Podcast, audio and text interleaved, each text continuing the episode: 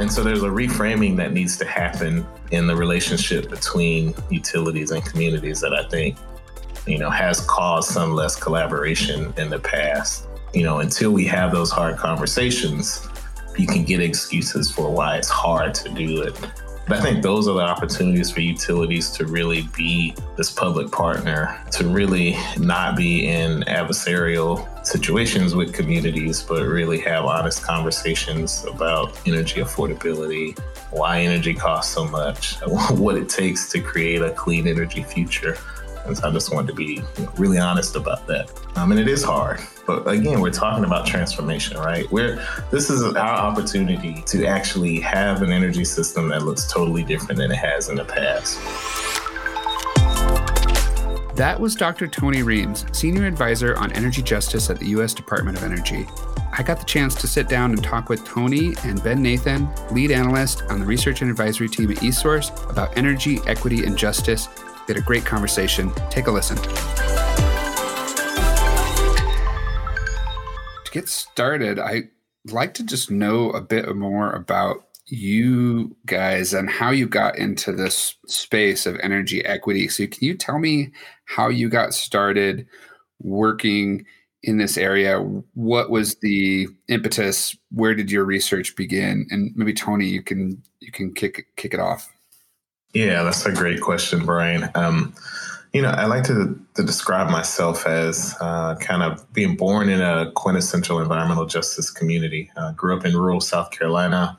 Um, you know, majority African American, majority low income community that had the state's largest landfill and the state's largest maximum security prison. Um, and these are two things that came to the county after the loss of major textile industries. Um, and so trying to replace the tax base, um, local leaders, you know, kind of accepted things that other communities wouldn't accept to try to provide jobs, um, you know, for the citizens. Um, but that kind of understanding of environmental justice kind of, you know, tracked me throughout both kind of professional and my educational career. Um, I worked for the South Carolina Department of Health and Environmental Control doing underground storage tank cleanup. Um, and most of those cleanups were in low income, you know, African American communities. Um, and then I, I, had an interest in, you know, kind of understanding the energy justice aspect um, of kind of the environmental justice movement. Um, and that started during the last recession um, because so much money from the federal government was going to energy efficiency and clean energy.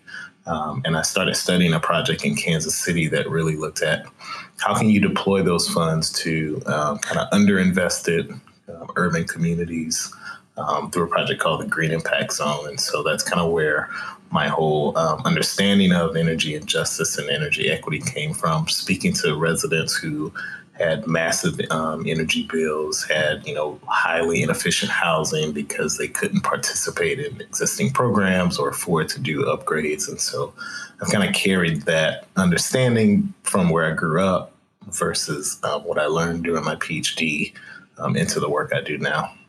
Yeah, that's great. I have kind of a similar experience growing up in a rural, low income community uh, impacted by mining and uh, water quality issues and didn't know what environmental justice was till I got to college and then realized it was a huge problem that was mostly unaddressed.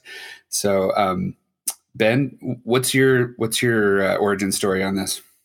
Yeah, I, I think uh, my experience is, is probably a lot more recent than than either uh, your Brian's or, or Tony's. Um, I got into the energy space initially because of a real environmental issue, uh, interest, um, and, and also my my fascination with with critical infrastructure systems that really touch everyone's lives. Um, and but but I really think this these interests merged with social justice issues, um, as I'm sure it did for a lot of people during uh, the protests of the summer of 2020 and a lot of other national episodes that have really illuminated um, racial and, and, social disparities in this country and around the world.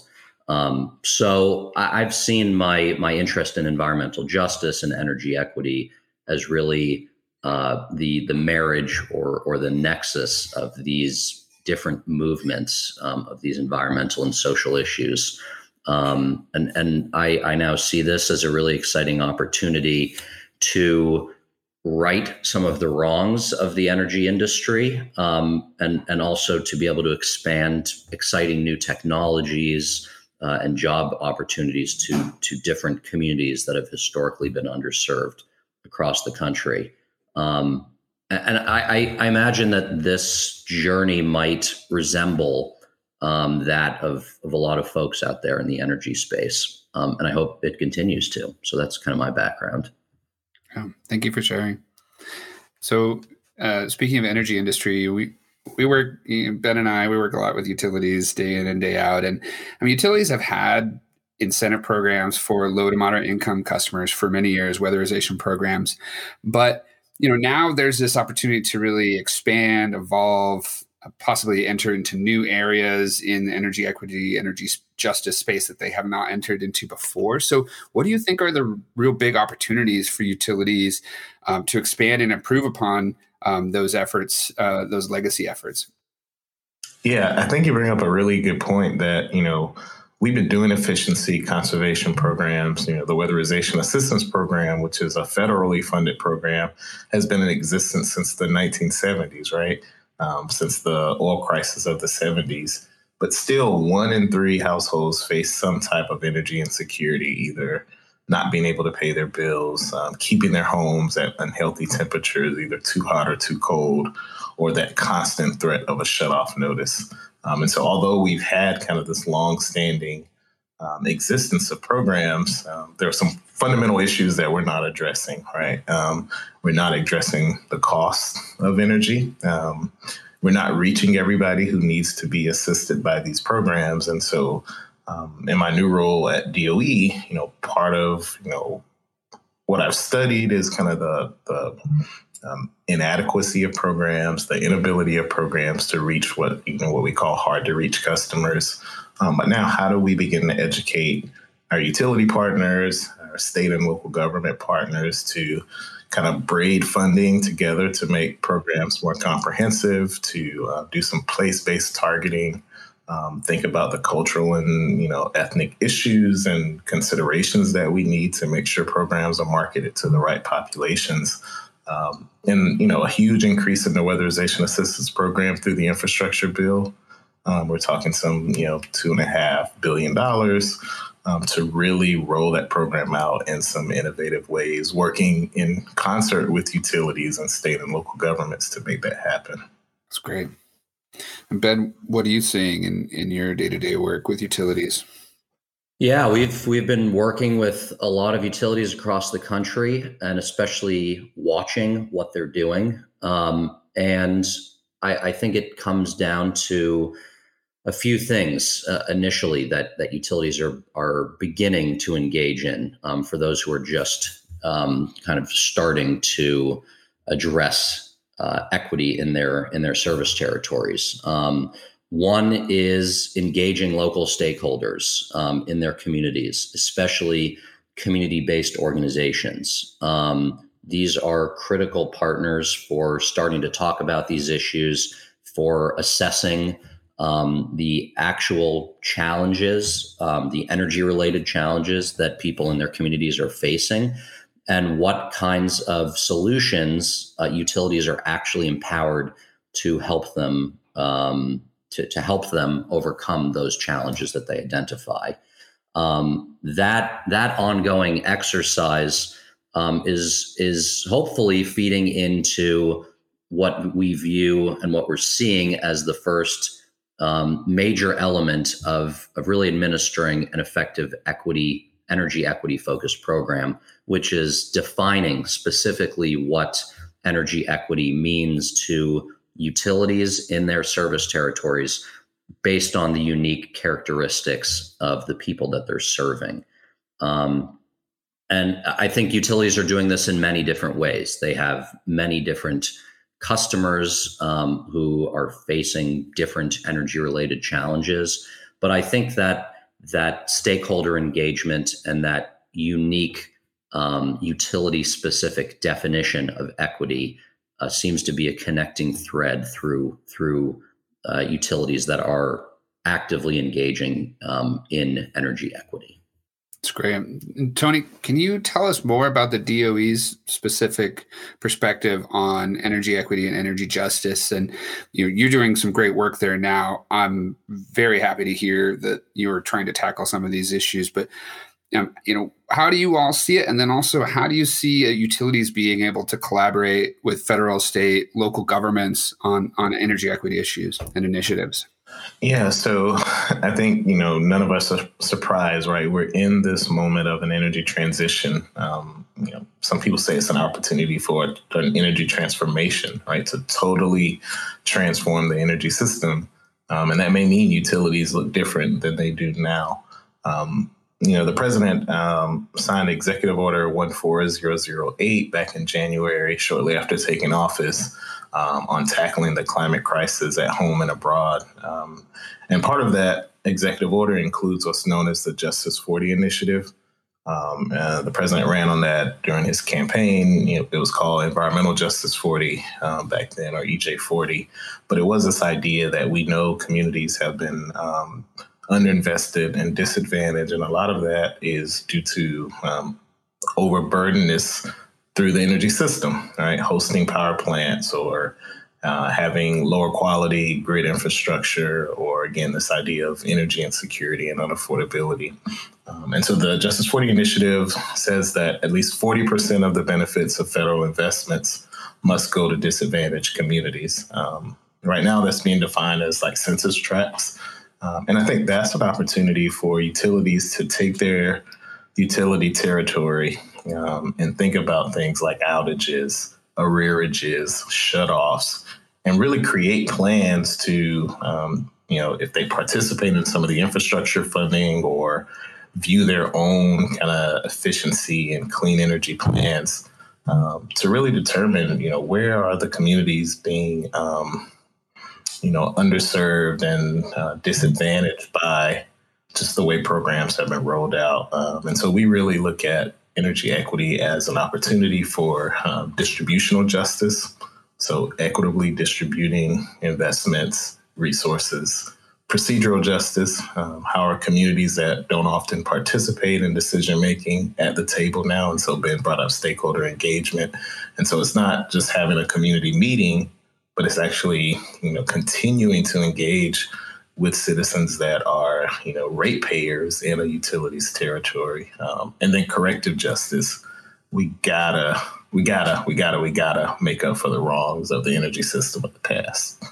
Yeah, great points. And I, I've been working in the electric vehicle space for a long time, and I know on the transportation side, huge environmental justice issues. We've got a lot of opportunity to try to start to fix some of that, but it's not going to be easy. It's not simply going to just be putting a bunch of EV chargers in low income communities and hope that someday they get used. I mean, it's a lot to it, right? So, Ben, do you you have any comments you want to add to that? Yeah, I, I would be curious to hear more about um, about federal funding opportunities. Um, how you know it's it's a daunting and an exciting amount of, of funding that we're hearing about, um, especially that which which is going to have to be applied with an energy justice or, or equity lens. Um, how can how can utilities follow that and, and take advantage um, and leverage some of that that that big federal pot of, of money that's coming down? Yeah, um, you know, so so one, one um, funding source I'll, I'll discuss is uh, the grid resilience funding. So there's about $11 billion um, in the infrastructure bill for grid resilience and upgrades. Um, and so, you know, part of our discussion about how do you deploy that in an equitable manner is thinking about outages, right? Um, you know, where where are parts of a utilities territory that are underinvested? Um, how can they create plans to reinvest in those communities? Um, who have uh, a greater rate of outages and longer durations of restoration. Um, and that becomes more than just cutting trees, but actually, you know, upgrading the infrastructure in those areas.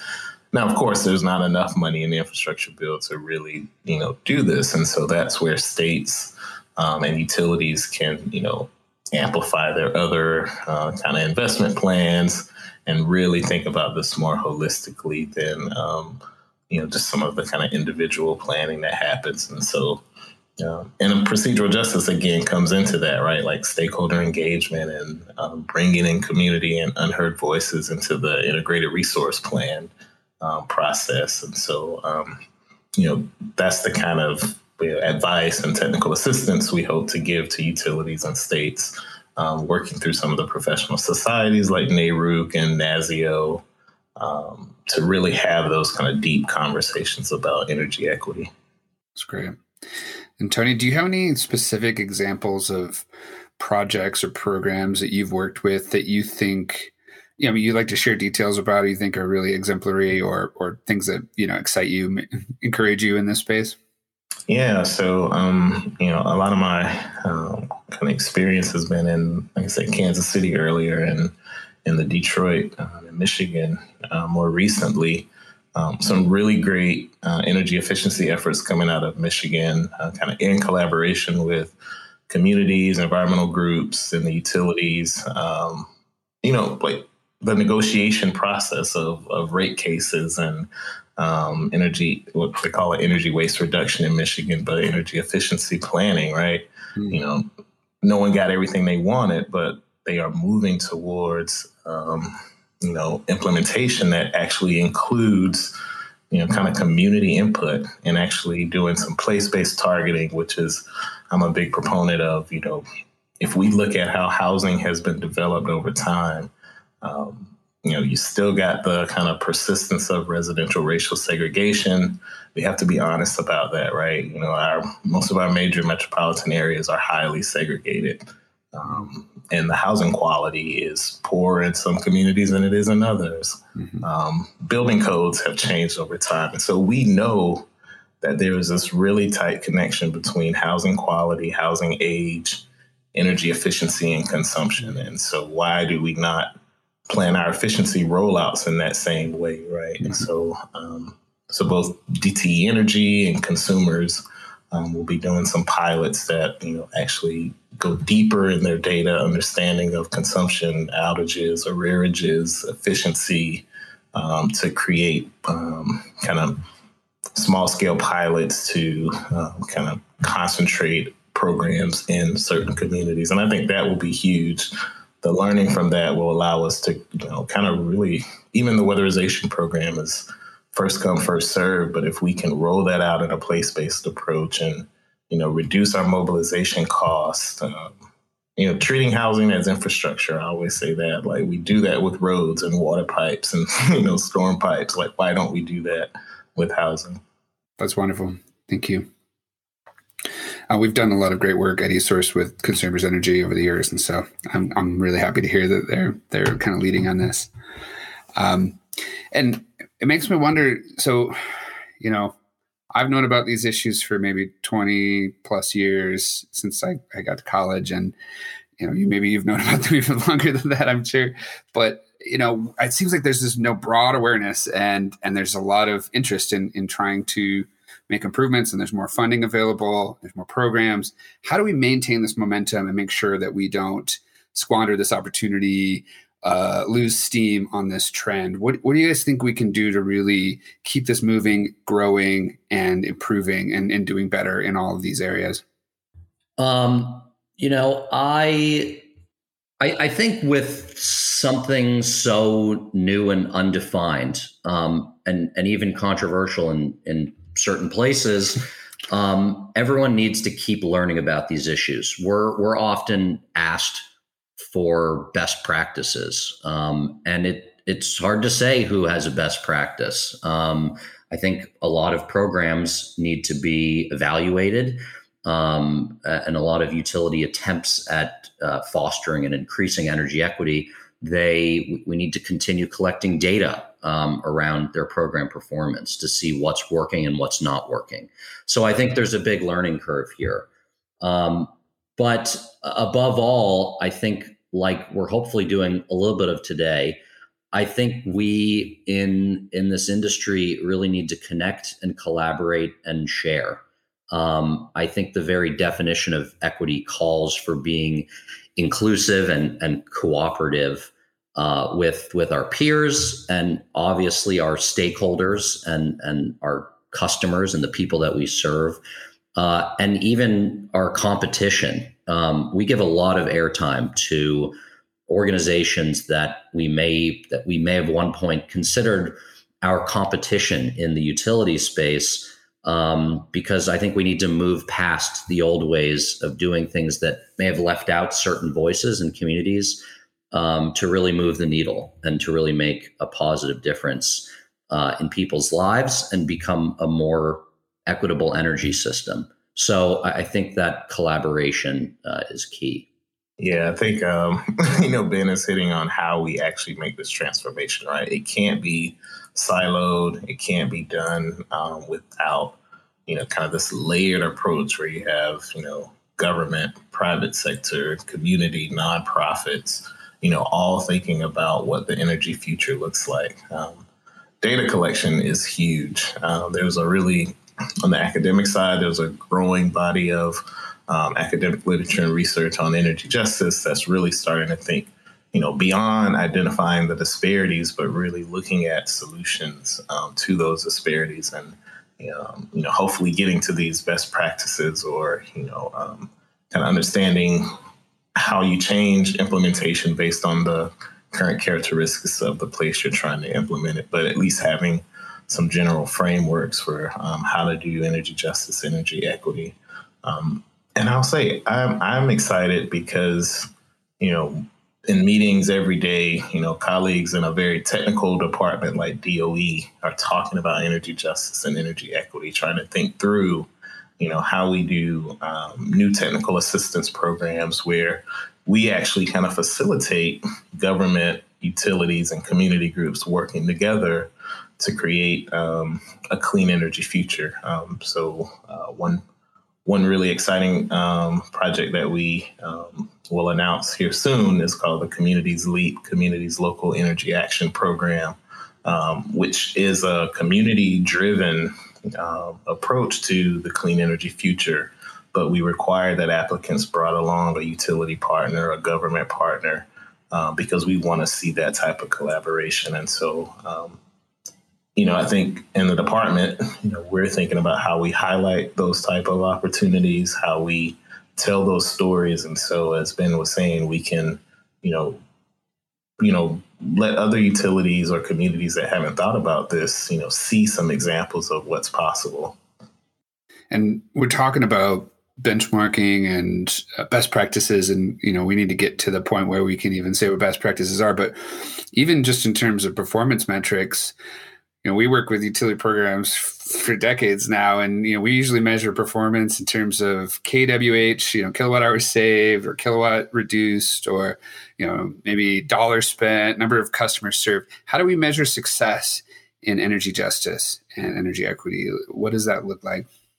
Well, I guess the, the, the fundamental understanding of equity, right, is that you have to compensate for the inequities, um, and so we have to recognize that you know kilowatt hours saved may not always be a measure of success particularly in energy insecure households who are cutting back and not using enough energy to properly heat or cool their homes. You know they're not using their stove um, and so we've even had this conversation on energy burdens. Um, although energy burdens are relatively high for low income households it may not be as high as it would actually be if they were using you know, some, you know, measurable or meaningful amount of energy, right? Because we know people are curtailing. And so it's, it's kind of, you know, starting from a level playing field to understand kind of the um, base level of services that we want people to be able to have access to, uh, which is hard, right? We don't know what that is until like the folks at Pecan Street down in Austin, um, I'm doing some work with some co- former colleagues of mine at University of Michigan in Detroit to, you know, do some sub metering um, on households, uh, particularly low income households, because that's another uh, market segment that we have very little uh, data analysis on. And so, you know, are people, you know, using less energy to heat and cool in the summer and winter time? Um, compared to you know different income households and so that data collection will be key to help us with some some more equity based, equity um, centered metrics. Yeah, to to build on to build on that data piece that Tony mentioned, um, it's it's what we're seeing is it's really just so uh, place based, so place specific for for different utilities across the country um, and and across Canada as well. Um, we're we're seeing utilities use uh, evaluation and reporting equity metrics um, like energy burden, of course, uh, but also uh, racial and ethnic metrics, um, looking at employment uh, in, in their service territories, at housing quality and ownership, um, at, at transportation access, um, as well as, as we're seeing a lot of health pollution and climate impacts. Um, in in and often overlaps of those, uh, like in environmental justice or disadvantaged communities that are defined in, in states like California and New York. So it really depends on the populations and the and the unique characteristics um, in a utility service territories. But throughout all of this, um, it's it's clear that uh, utilities need to leverage um, community-based organization partnerships and a really really strong data analysis to study and and really understand um, their populations and, and what kind of challenges they're facing and, and what they're empowered to, to help them with. I think that uh, that economic development component um, is really key, Ben. And I, I think, you know, sometimes we lose sight of, you know, the utilities are huge drivers of the economy in, in their states and local communities. And, you know, how are you diversifying, you know, not only your utility workforce, but kind of the whole supply chain or, um, you know, we've done some some work in the past with um, Ameren, Illinois. You know, looking at their diverse supplier network and really thinking about what are the barriers to um, small and diverse businesses from participating in utility opportunities. And so, um, I would encourage utilities to do that type of analysis. I know uh, Duke Energy also has their DICE program. Um, you know, so expanding those type of opportunities because they're huge drivers of economic um, opportunities in their communities. Yeah, great point. And many of the utilities we work with are, are very much focused on workforce development and bringing all of this into all of their workforce development initiatives and efforts and goals is is a really big big element of this. Um, so, do you have any other thoughts on? You know, we've talked a lot about the need for stakeholder engagement and partnership, coordination, collaboration. I think that's huge. I think sometimes utilities are a little challenged in the extent to which they can realistically do that. Just the bandwidth, resource, human resources, time. You know, how much can they really collaborate when they're really focused on a very localized problem, which is delivering safe and reliable power to customers in their service territory, right? So, um, you know, I, I don't know that any utility can really be wholly, you know, incredibly successful in this area without have, having some level of partnership. But what are some like some ways that they can do better at collaborating without it being a huge burden on them, just in terms of their own operations? I think there are some built-in mechanisms, right? And so, you know, we have things like you know the rate case um, process and integrated resource planning processes, and I think you know, taking that seriously, you know, and it may require, you know, some human capital to actually do that. But but I think those are the opportunities for utilities to really be this public partner um, when we talk about public utilities, um, to really, you know, not be in adversarial situations with communities, but really have honest conversations about energy affordability, why energy costs so much, about what it takes to create a clean energy future.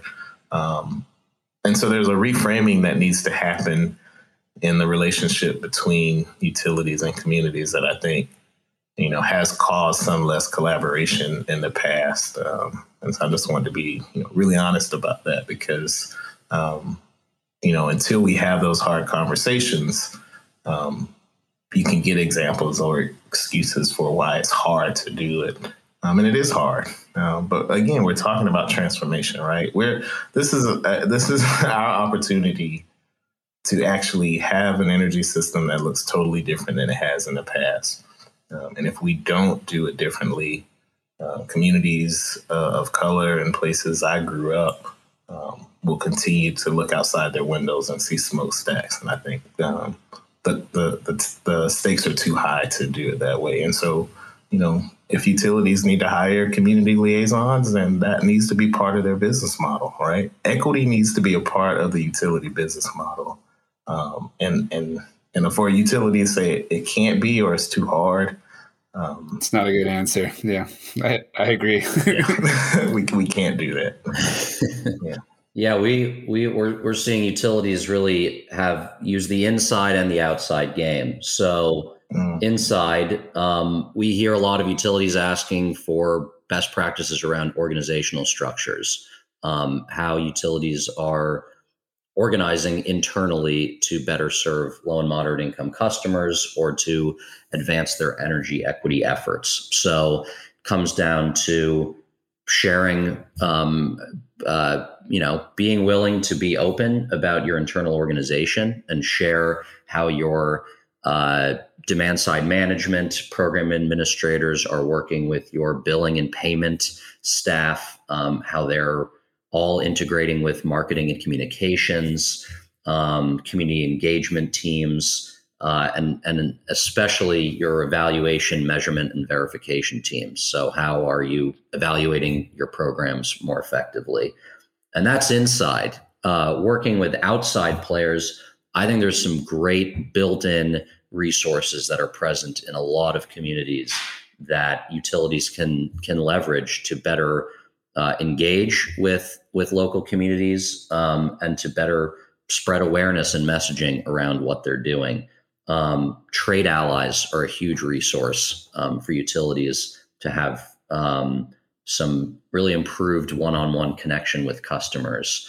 Uh, customer advisory panels, chambers of commerce for reaching small and medium-sized businesses, um, as well as there's some effective statewide uh, organizations in a number of different states that are advocating for and coordinating different communities around low and moderate income issues. Um, so those are great uh, resources for utilities to partner with. So there's a ton out there um, that that really needs to be better coordinated. I think to make some real uh, to make some real impacts in underserved communities. That's great. Thank you both so much. This has been a wonderful conversation. Anything else you would like to add uh, or share with our listeners? I think this is an opportunity for utilities to shine, right? Um, you know, I want to, you know, encourage utilities to really think about, you know, as their business models are changing during this transition, you know, how how do they provide, you know, the safe and reliable energy sources to their communities in an affordable way, in an equitable way, um, and partner. I think you know. I think the a, a key coming out of theme coming out of our conversation is this opportunity for partnership and collaboration. That um, you know, there's a business case for that, right? And so thinking through that. Um, you know, I I just see so much opportunity in this moment, and um, I just you know, don't want us to squander it. Um, yeah, couldn't agree more. I think uh, I'm. I think the business case is huge. I see this as such a win-win. Um, this can really drive new savings opportunities um, by expanding the customer base um, for different utility programs. Uh, this can really improve utility reputation by better building trust with customers. Um, this can obviously meet uh, incoming state and local mandates around energy equity and, and environmental justice issues. Uh, and then, of course, there's the huge bonus to uh, the people that utilities serve uh, with reduced arrears um, and late fees and disconnections, which which no one wants. So I think driving the business case for this is going to be a huge priority um, for for people in the industry who care about this. Um, and I think uh, it's just a huge win-win that that we need to keep pushing on and as tony said you know not squandering this opportunity. All right. Well let's keep moving forward. We're not going to squander it. Thank you both so much. I really appreciate your time. Thanks for having us. Thank you. Thank you again for joining us on Power Talking, the official podcast of eSource. Please, if you're interested in this topic, go check out our brand new white paper on the energy equity framework that we are developing with our utility members. It's free, it's available, it's on our website at esource.com. Thanks again for joining us.